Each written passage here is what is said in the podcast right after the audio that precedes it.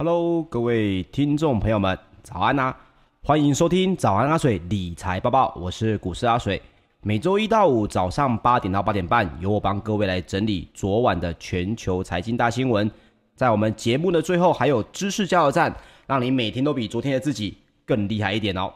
好的，我们先来讲一下这个美股的部分哦。就在这个联邦公开市场委员会哦，也就是 FOMC。我们在昨天的节目当中跟大家来分享过，在这个美国的时间呢，大概是在十九号，也就是台湾时间大概是二十号的凌晨哦，这个四月的会议的记录就要公布了。那么昨天也跟大家报告过呢，这个会议的记录其实对于整个外汇市场还有整个利率市场，他们会想要从这个会议记录当中呢，去看出到底接下来联准会的动作有可能会偏向什么。而去预先的布局哦，所以呢，在这个通膨的疑虑之下哦，也压抑了这个大型的科技类股，再加上了这个电信类股的走弱呢，美国的四大指数哦，全面的稍微稍微的小杀了一下尾盘。那么，包括道琼工业平均指数在五月十八号中场是下跌了百分之零点七八，收在三万四千零六十点六六点。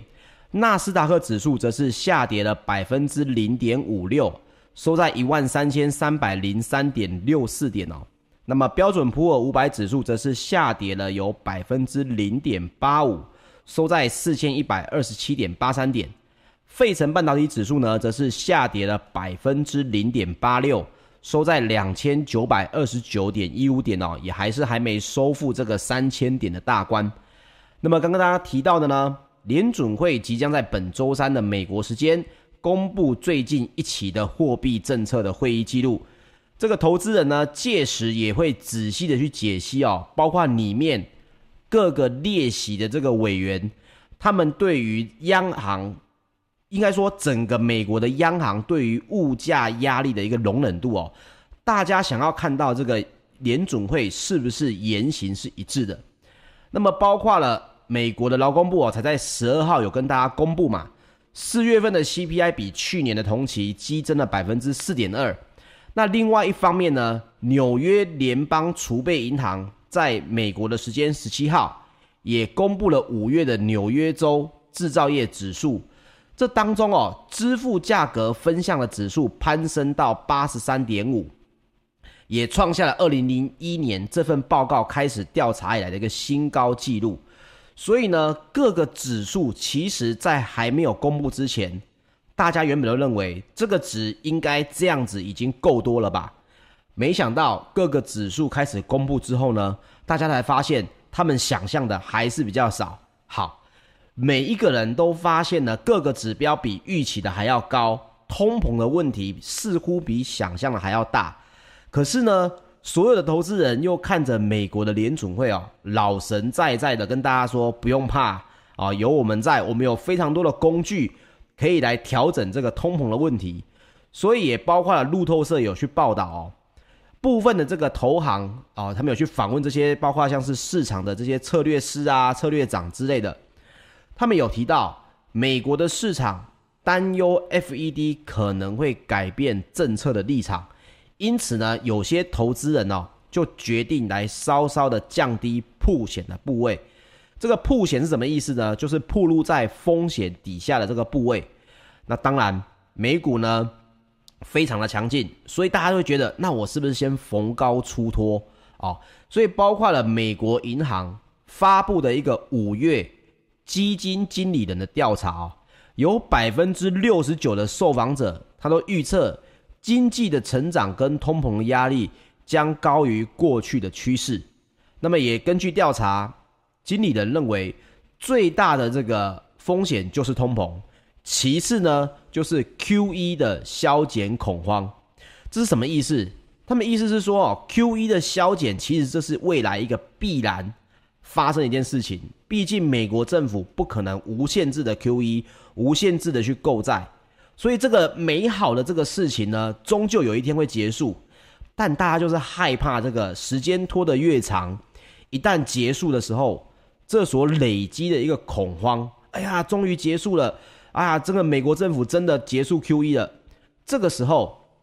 大家对于这个心理上的压力啊会比较大，反而呢比较容易引发这个相关的一些呃连锁反应。啊，比如说你害怕了，所以你先卖出了，那造成市场的价格稍微有点下跌，那其他投资人原本老神在在的，看到市场价格有点下跌，他们也会跟着决定，哎呦，真的在下跌，那我还是先跑好了。哦，所以这个连锁的反应呢，就有可能因为这个抛售的问题，所以造成 QE 消减的恐慌。那么只有百分之九的这个基金经理人哦，认为新冠肺炎会是最大的这个末端风险啊。所以大家对于新冠肺炎，其实现在大家大家讨论的并不是这个问题了。在美国市场当中，所有的这个大部分的基金经理人讨论讨论的是通膨的压力。到底是不是能够控制得住？再来就是当 FED 联准会决定停止这个 QE 计划的时候，会不会造成市场的恐慌哦？这是大家最担心的两个问题。所以调查也显示呢，美国的基金经理人已经将科技类股的加码部位哦调到了三年以来的新低。那主因呢，也是刚刚提到的通膨的疑虑，会让成长型的类股哦面临一些拉回的风险。这里面提到的成长型的类股，就是说它现在才刚正在风口上，所以它势必需要资金来去做这个市场的扩张，甚至投入更好的产品。那么如果通膨发生，利率上涨的话，这些企业呢跟银行所借的钱，它的利率势必也会上升。那企业的借贷成本上升呢，对于企业的竞争力就是一个很差的一个影响。哦，所以整个通膨跟企业还有利率的关联性呢，目前来讲最基本的，当然更细节还有很多，但是最基本的关联性呢，其实就是这个问题了。那么也包括了市场观察在报道哦，有金融科技平台啊，这个 Hello Investing 的共同创办人兼总裁 Jason 哦，在十八号也受访表示哦，通膨疑虑所引发的金融操作增加。虽然呢，金融顾问呢依旧希望持有科技股，但是哦，他们反而很害怕像是苹果、特斯拉这些科技巨擘的下跌风险，所以呢，他们也很想找寻保护。大家的就是说，我想要赚钱，我也想要搭这个风头，因为看起来苹果似乎还能打，苹果似乎还要进军汽车产业，特斯拉的电动车似乎也是未来的一个方向。但是呢，持有的是心惊胆跳，因为大家很害怕，一旦利率上升，这些成长型的类股哦，会成为第一个优先被大家所抛售的标的啊，所以在在这种高度紧张的气氛下哦，市场很容易因为一些啊风声啊消息啊而上下震荡，所以阿水要提醒大家啊，美股目前就是在这种气氛底下，在慢慢的在。震荡往上哦，可是各位一定要注意一个风险，这种压力越高的时候，每个人都是惊弓之鸟，就好像一群警察正要攻坚一个呃歹徒的这个地方，那忽然有一个枪声的时候，有可能就会造成什么？大家的一个恐慌的一个动作。同时，现在目前整个美股的投资人，尤其是法人机构，其实大家都很害怕这件事情，害怕自己是跑最后的一只老鼠哦。所以苹果呢，中场下跌了百分之一点一二，特斯拉呢，早盘一度是上涨了百分之三，中场呢，涨幅收敛到百分之零点一八，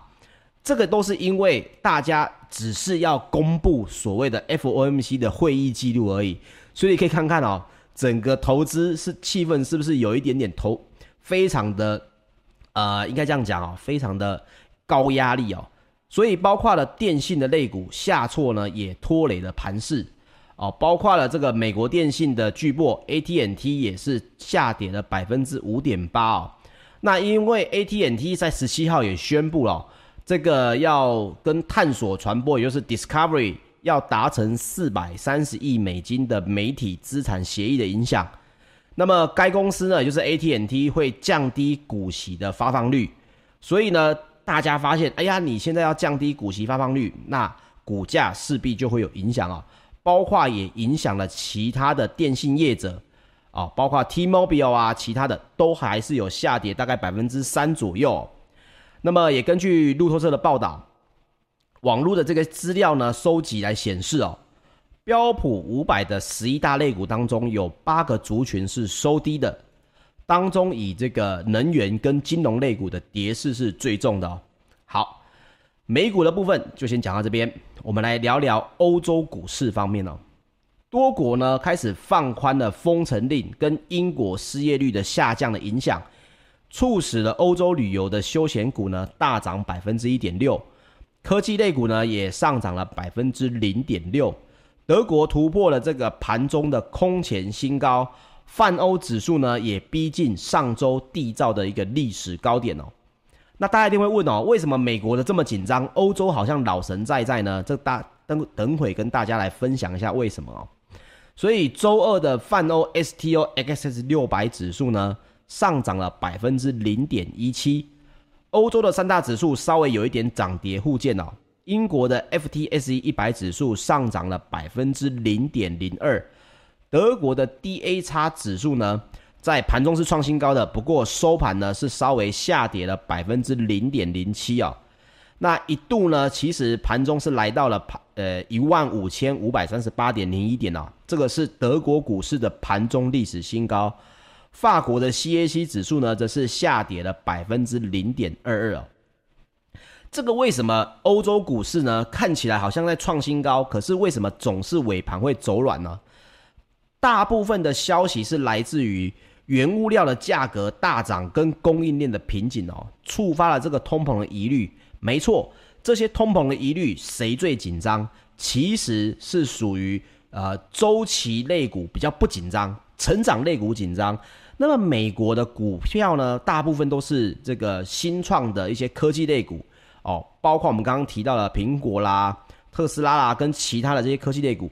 他们呢基本上资金都还是需要这个外部的借贷哦，才能够有投资人的投资跟银行的这个支持，才能够创造出更好的产品，甚至去并购这个相关的这个人哦的企业哦。可是周期类股呢，其实不太害怕。那欧洲的周期股，它的比重是相对比较高的。这个就是整个欧股在通膨问题的一个优势，呃的问题下的一个优势哦。所以包括了第一季，英国虽然严格的封城，不过英国的该季的失业率已经降到了百分之四点八，表现是优于预期的。而且呢，四月的就业情况也是在持续的好转。那么也包括了英欧洲的企业的这个啊、财报季呢，也即将落幕了。那路孚特的数据也显示哦，分析师在估计泛欧 STOXX 六百指数的成分股第一季的获利呢，跳升了有百分之九十点二哦，非常的高。第二季呢，他们也评估应该可以续增百分之九十三点四哦。所以欧洲的股市目前看起来，目前。看起来比较不害怕这个所谓的这个相关的啊通膨的问题啦，或者是这个啊可能大家会很担心，诶，欧洲的疫情的控制如何？那么以目前欧股啊内部看起来的这个情况来说，欧洲是比较偏向于老神在在的哦。那大家也可以稍微来观察一下，是不是接下来真的欧股的表现有可能比美股还要强哦？这个大家可以来稍微关注一下。那么在石油方面呢，纽约的。商业交易所六月原油期货在五月十八号收盘是下跌了百分之一点二，这也是因为预期美国如果重返了伊核协议，将会令油市的供应增加的影响啊。我们讲的这个油供需的问题，还有政治的问题，是影响非常的大的。那么欧洲的 ICE 期货交易所呢，近月布兰特原油也是下跌了百分之一点一。来到每桶六十八点七一美元哦，这个东西我们来稍微来详细来聊聊一下哈，因为有部分的这个听众朋友呢，有刚好来呃有问过我这个相关的资讯的，诶，就是伊核协议到底是什么啊？我们稍微来聊一下。其实呢，二零一五年的七月啊，伊朗跟这个所谓的 P5 加一集团，也就是五个。联合国安理会的常任理事国，也就是美国、中国、俄罗斯、英国跟法国，再加上一个德国，哦，这叫 P5 加一，达成了一个叫做伊朗的核协议，哦，它的全名呢叫做联合全面行动计划，英文的缩写呢就是 JCPOA。这个协议在干嘛呢？这个意思就是说啊，伊朗啊，我们来谈一谈好不好？就是呢，我们限制你哦，你不要发展核武。可是呢，我们来换取美国跟欧盟来解除一个二零一二年实施的这个多项的经济制裁。哦，这当中不止石油哦，包括了呃原物料、石油、金融业务，其实伊朗都是被全面制裁的。那么，二零一七年呢？原本二零一五年七月，大家原本在谈这件事情，已经有一个伊朗的核协议了，这是谈完的事情了。结果，二零一七年呢，美国的总统川普，当时的时任总统川普，他上任了，他认为伊朗的核协议哦，在核心的问题上面是有缺陷的。什么意思呢？因为他个人认为，伊朗并没有有效的去管制这个导弹的研发计划。而且日落条款呢，仅对未来十年来限制核武的发展，所以他就觉得美国谈这个伊朗的美伊的核协议呢，太吃亏了吧？也因此，川普在二零一八年的五月，哦，他就宣布我要退出这个 JCPOA 这个协议了。同时，在同年的，也就是二零一八年的十一月，重新启动了所谓的石油出口制裁。哦，所以各位。各位现在应该有听过说，诶，美国跟伊朗的关系很坏，什么时候开始恶化的呢？就是因为川普在二零一八年的五月宣布退出，同时同年的十一月又开始制裁伊朗哦。那伊朗当然不会坐以待毙，伊朗呢看到这个情况，好啊，既然如此，那我就来扩大提炼浓缩铀的力道。那各位可能也都听过，浓缩铀其实就是核弹的一个基本的原料，但是浓度足不足，这个是一个非常重要的问题。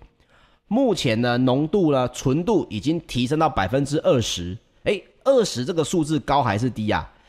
在当时的 JCPOA 的协议当中呢，其实有规范，浓缩铀伊朗的提炼的纯度不能超过百分之三点六七。现在呢，已经来到百分之二十。换句话说，我们来用另外一个方式来理解，协议所规范的三点六七，就代表着你只如果只提纯这样子的浓度的话，你是没办法发展核武的。但是呢，现在已经把纯度提升到百分之二十了，伊朗当然是能够有非常强的实力重新来做核武哦。那各位可能会觉得说啊，做核弹就做核弹，有什么了不起，对不对？各位不要忘记了，其实现在目前全世界各国哦，永和大国都有一个默契，叫做最终核打击的一个默契。什么意思呢？呃，讲给各位可能还不太了解的朋友们哦，稍微来跟大家报告一下。这个所谓的核弹的意思就是说，如果我国哦，任何一个国家是有核弹的，我发现了。与我有敌对关系，或者是任何一个国家呢，未经通知发射了所谓的核武器情况下，他们所要做的并不是打电话。比如说，我们假设一下，美国发现俄罗斯升空了五颗核弹，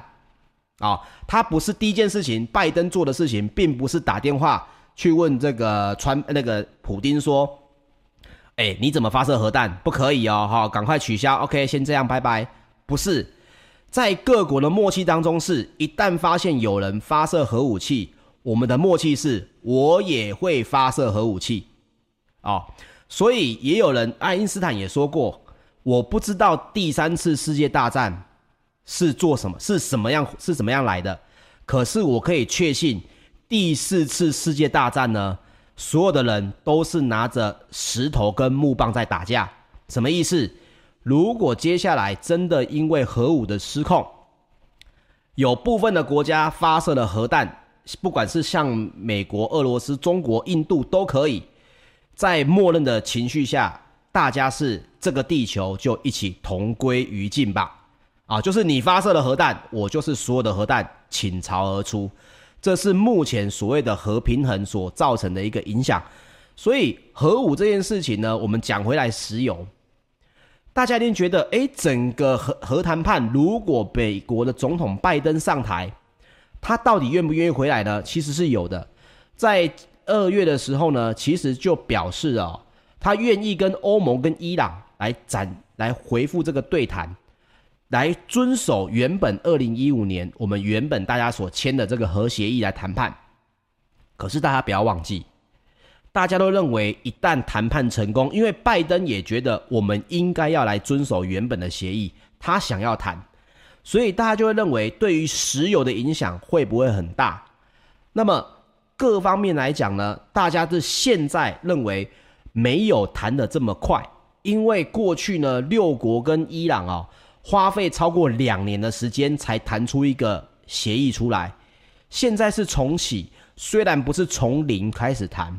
可是美伊现在要回谈判桌，大家都认为这个谈判的过程至少要拖一年。也就是呢，在二零二一年的六月哦，伊朗总统的选举之前，理论上应该是不会有结果的。如果有，那么就等于是快速的就和解了。拜登的政府一定是让步非常多，因为为什么现在两国呢？这个谈判并没有一个实质的好的进展，是因为伊朗的要求跟美国的要求还是非常的两极化啊、伊朗是认为。你今天要跟我继续谈下去，可以，你先解除这个所有的制裁，我们就来谈。那么美国当然是认为，怎么可以这样谈啊？这就，就好像这个我拿着枪指着你，你拿着枪指着人质一样，谁先把枪放下，这个都是一个很重大的谈判问题。所以即使快速的和解了啊，拜登呢重新的回到这个协议当中了，那么大概也要到二零二一年底。呃二零二零年底才有可能会让伊朗增增产，石油的价格才有可能会被打下来。所以各位可以稍微来看一下啊，目前整个市场当中聊到所谓的中呃美伊的这个核武的协议，对于石油的影响，大概都是落在二零二一年底，这是最快，最慢的话有可能会拖到二零二三年哦。那你会说，哎，石油跟我什么关系？反正我每天就加一桶油，我每个礼拜就加一桶油而已嘛。各位，石油的问题如果能够快速的和解，油价能够在这个因为伊朗重新供应情况下，油价打下来了，那么通膨的问题就会小，因为能源一直就是 CPI 里面一个相对也很重要的一个指标，所以能源价格一旦被打下来，通膨的问题就有机会没有这么大。可是呢，如果谈判一直在延宕，哦，这个相关的这个伊朗啊，它增产的速度呢，可能就没有原本的这么快，那石油的价格就有可能继续的往上涨，那这种情况下，就有可能会造成的通膨就会变得影响会更可能的扩大了哦。所以这个牵一发而动全身呐，各位可能在看这个相关的报道的时候呢，都会觉得，哎呦，这些东西跟我有什么关系？其实你把它组合在一起。或多或少跟我们的生活关联性都是非常的强的。好，我们来讲一讲金属方面哦。伦敦的金属交易所，在三个月的基本金属期货，五月十八号都是多数上涨的。铜的期货上涨了百分之零点一，来到每吨一万零三百八十七点五美元。那么，德国的商业银行分析师也表示哦，市场呢也担忧秘鲁跟智利。会上调所谓的矿业企业的税率。我们昨天提到要罢工嘛，今天呢又有另外一个消息说，秘鲁跟企业可能要调整矿业的税率了。这就会影响包括锌跟铜的这个金属供应哦。因为秘鲁跟这个智利呢是全球前两大的铜矿生产国，秘鲁也是南美最大的锌的一个生产国，所以包括路透社也报道。两大铜矿的生产国呢，智鲁、哎，智智利跟秘鲁呢，正在面临矿业的政策变动。这个矿业的变动呢，就会影响到他们生产。所以这个时候也是因为智利跟秘鲁他们受疫情影响太大了，政府需要一个额外的税收。所以大家会认为说，全球哦，目前大概有百分之四十二的铜矿，啊，百分之四十二铜矿。都在面临着政治不确定性啊，这就对未来的生产的前景呢会造成威胁。铜跟锌的价格呢就会相对的比较强势一点哦，因为这是一个供需的市场，一旦供给的量不足，需求还是这么大，那就会影响了。好，那我们来聊一聊贵金属方面哦。纽约的商品期货交易所，在六月的黄金期货，五月十八号收盘上涨了百分之零点零二，来到每盎司一千八百六十八美元哦。那么六月的鈀金期货也上涨了百分之零点三，来到每盎司两千九百零三点一美元哦。那也包括了全球最大的黄金 ETF。道富财富黄金指数基金在十八号黄金的持有量还是持平在一千零三十五点九三公吨。好，我们再花一点小时间来聊聊鈀金哦。目前鈀金的需求主要来自于汽车排放的法规越来越严格，带动了鈀金的需求增长。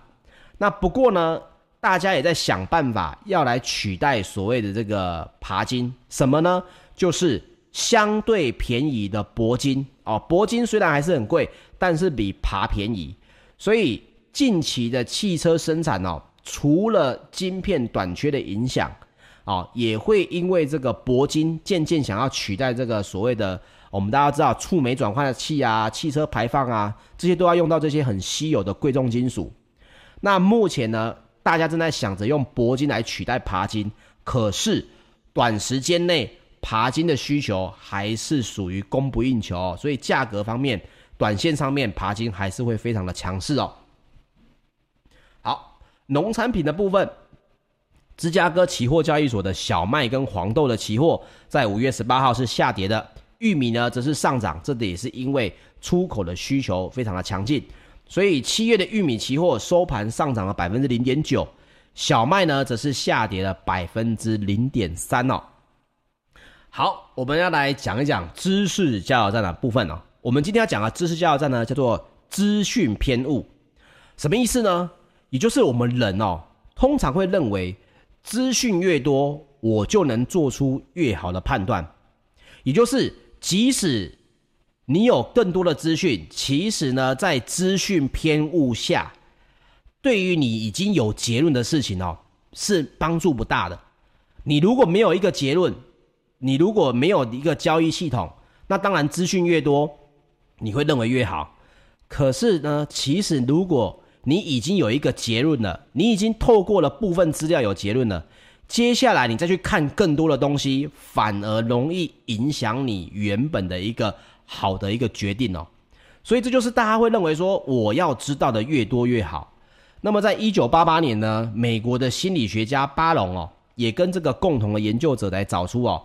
像是医生这种跟人命相关的东西，会不会他们也有所谓的资讯偏误的问题啊？所以实验中也发现哦，即使医生呢已经有足以做出诊断症状、检查结果，还有这个疾病的资讯，但是呢，医生还是会大部分都会认为有必要再来做一些其他的追查的检查。当然，有些人会讲啊，可能医生怕被告嘛。这是一九八八年的实验哦，当时是一个单纯的实验，并不是一个啊、相关的医生实际上职业的一个问题，所以不是为了预防医病的纠纷，而是单纯的出自医生本身的一个资讯偏向，也就是当时的医生认为我已经有办法知道你这是什么病了，我大概也知道怎么治疗你了，可是呢，我还是会叫你做更多的检查来确定我的决定是不是正确的。好。这跟人命相关，所以大家会这样做。但是投资如果这样做，问题就大了哦。我发现呢，刚接触或者是对股票不熟的这个投资人哦，他越喜欢在已经知道其实自己该怎么做的时候，比如说这张股票我就是该卖掉了，但是呢，他就会很想找一些资讯跟资料来证明自己的想法。啊，比如说他常常在问啊，啊，为什么今天大盘会跌？啊，为什么今天大盘会涨？其实你仔细思考，很多时候的下跌，它的因素呢都是综合性的，甚至你很难去说这是因为什么原因。媒体跟这个投顾老师当然要讲出一个原因嘛，让你觉得呃看这个东西很很准确。可是如果你在市场久了，你会发现很多时候这些报道、这些资讯呢，都只是为了找结果而找结果，为了找理由而找理由，因为市场上面根本就没人说得准。尤其是个股啊，很多人最喜欢问说，哎，为什么它会忽然下跌？这可能性很多。我以前常常举一个比较偏激的例子，我说你看到大户跑了，有没有可能是他儿子呢？缺钱要办一个非常盛大的婚礼啊，这个老头呢很有钱，他就觉得好吧，不然我卖一些股票好了。哎，你看到你会觉得为什么这个大户以前持有这么久了，为什么要卖股票呢？啊，你就说很好笑，怎么可能？好，那我问各位，有没有可能是因为大户找到一个更赚钱的标的？哎，不是原本的股票不好，是他找到更好的投资标的，搞不好不在股票市场里面。那有没有可能？他哪一天大户跑去跟老呃这个上市公司的老板参加聚会，喝酒喝得不愉快，于是乎回家隔天越想越气，就把股票卖掉了，这也是有可能的啊。各位啊，虽然我讲的都是很偏激的这个理由，但是这也代表着股市的上涨跟下跌，你越想要去找理由哦，这是越难找到的，也很容易造成这个所谓的资讯偏误哦。所以投资怎么避免呢？第一个，你要清楚的知道，我们来市场不是来问十万个为什么的，我们来是要操作。所以当出现你的交易系统这边跟你讲，这里该停利，这里该停损，你就应该照着这样做。所有的资讯只能当成你的辅助。比如说，诶，可是我看到很多好消息，我先要卖掉，我可能卖的比较少哦。辅助我的买进或卖出的力道，但是它不能变成你看了一堆新闻杂志、节目报道之后，主导了你要不要买或者要不要卖的这个动作啊？难道三大法人没有跑，股票一直跌，你在卖的时候还可以跟券商说，可是三大法人没有跑，诶，可不可以多补两万块给我？不行嘛，股价就是股价，背后跌的理由只是我们想要知道。但是不要变成一个你来操作的主流哦。交易就是数字的增减，资讯不可以反客为主哦。也要习惯并且接受市场上面不是每件事情都有答案啊。与其浪费你自己的心力哦，会变成见树不见林啊。你一直在研究一只个股啊，比如说我举个例，我最近有一个朋友也是这样子，他每天都要问我台积电。我之前就跟他说，各位在听早安阿水应该也知道，我就说了，在六百四十几块的时候，我就讲，我说大型全值股散户实在太多了，很容易涨不动。我很婉转的，我也没有讲它会下跌，我只有说很难涨，涨不动。他也不听，然后一直跌，就问我说，诶，可是外资现在今天有买超，外资今天有买，外资在盘中哪一个价位又买了，我是不是又可以再继续摊平加码？哦，我到最后我直接跟他讲哦，说如果你再问这种问题的话，你就真的不要再问我了啊！为什么？因为你花很多心力在这个上面，你同时也遮蔽了很多其他赚钱的机会，所以也提醒大家不要陷入资讯偏误当中，其实是在投资当中非常重要的一块哦。OK，以上呢就是本集的节目内容，谢谢各位的收听，那也请记得请帮我订阅 YouTube 的频道。同时也要点开小铃铛，这样直播就会有通知。那如果您觉得我们节目做得还不错，对您有帮助，喜欢早安阿水理财报报的朋友们，也记得帮我按喜欢来帮我们鼓励一下喽。好，谢谢各位，我们明天早上八点再见，大家拜拜。